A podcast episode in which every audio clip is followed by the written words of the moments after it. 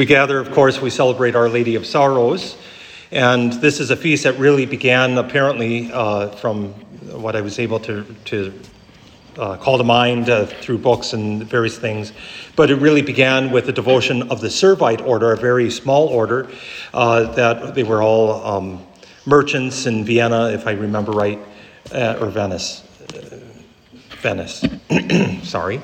And they formed a community and, and formed eventually a religious order dedicated especially to Our Lady of Dolors or Our Lady of Sorrows. And part of the, their spirituality was uh, reflecting on the seven sorrows in particular of the Blessed Mother. And one of the things that they did is developed a chaplet of Our Lady of Sorrows that was basically lost to the church for uh, years. And in an apparition of Our Lady in, I forget the, the name of the city, but Rwanda, modern day Rwanda, uh, the Blessed Mother taught the visionaries this, the, the chaplet of Our Lady of Sorrow. When they reported that, that to the bishop, and the re- bishop reported it to the church that we've had the, uh, we have visionaries that have had this vision, and here's a prayer that they, oh yeah, the, the church official said, yes, we recognize that. we, we recognize that prayer uh, with minor modifications. Unlike that, unlike that cricket that had major modifications just now. So. And as I reflected on, on the particular sorrows, and I'm sure you're aware of those sorrows, uh, as I reflected on them, I cannot help but think there's not one sorrow that we can have that's not somehow related to the seven sorrows that the Blessed Mother had. And perhaps it's, it's good to reflect in this gospel passage, of course, Jesus gives Mary to John, John as a symbol of all the disciples, and gives all the disciples Mary as our mother. And so it's fitting to reflect on these um, sor- sorrows. And of course, the first one is the prophecy of Simeon.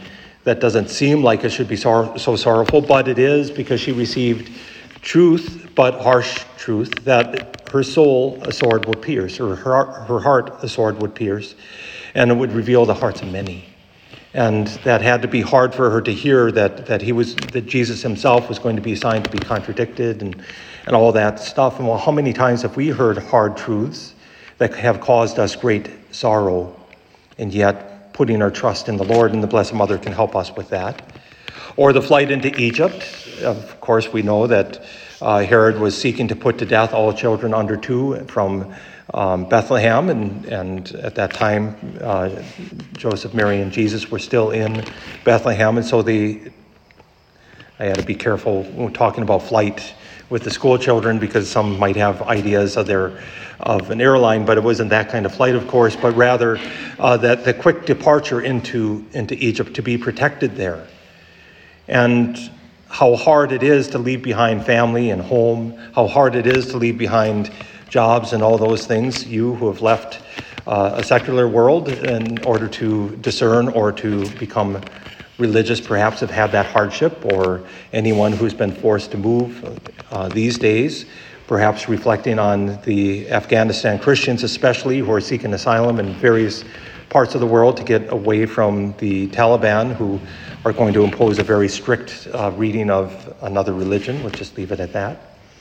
That sorrow that going to an unknown place for an indeterminate time, the Blessed Mother shares that with us or the, the loss of the child Jesus says, I, I can't, still can't get around it. They lost God. Can you imagine the terror that would settle in? You know, it's hard enough to lose a child, but to lose God Himself.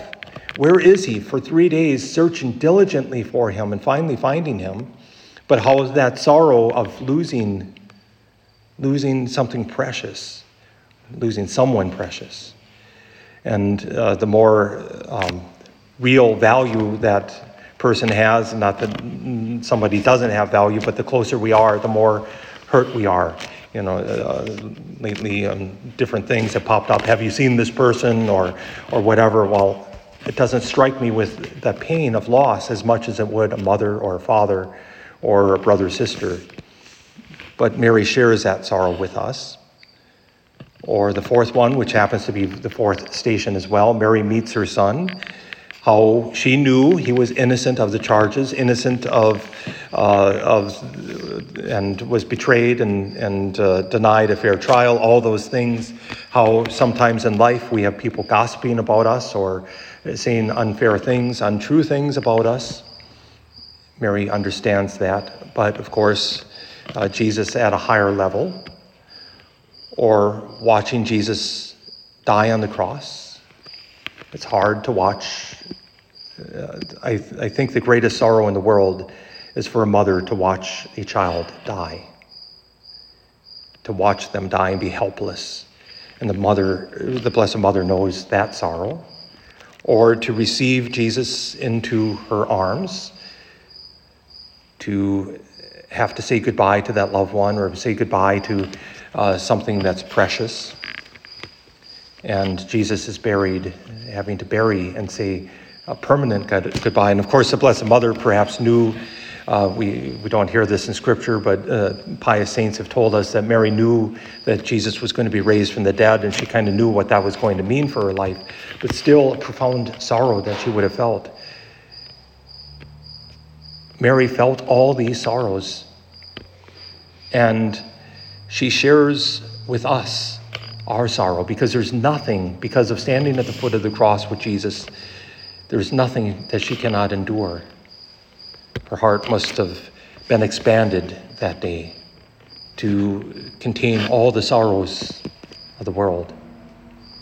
And on the other side of the seven sorrows, there's the seven joys of Mary and uh, to reflect on that too. That Mary shares all her joys too. So, whatever is going on in our hearts and minds today, or this week, or this month, this year, this decade, whatever it is, the Blessed Mother shares it with us. And she, because she is the Mother of God, takes it to the Lord. We're not alone. We're not de- denied or betrayed. We're not abandoned but God sending his mother to us. Jesus Christ, Son of God, sending his mother to us. God the Father sending his beloved daughter to us to be with us in whatever sorrow it is.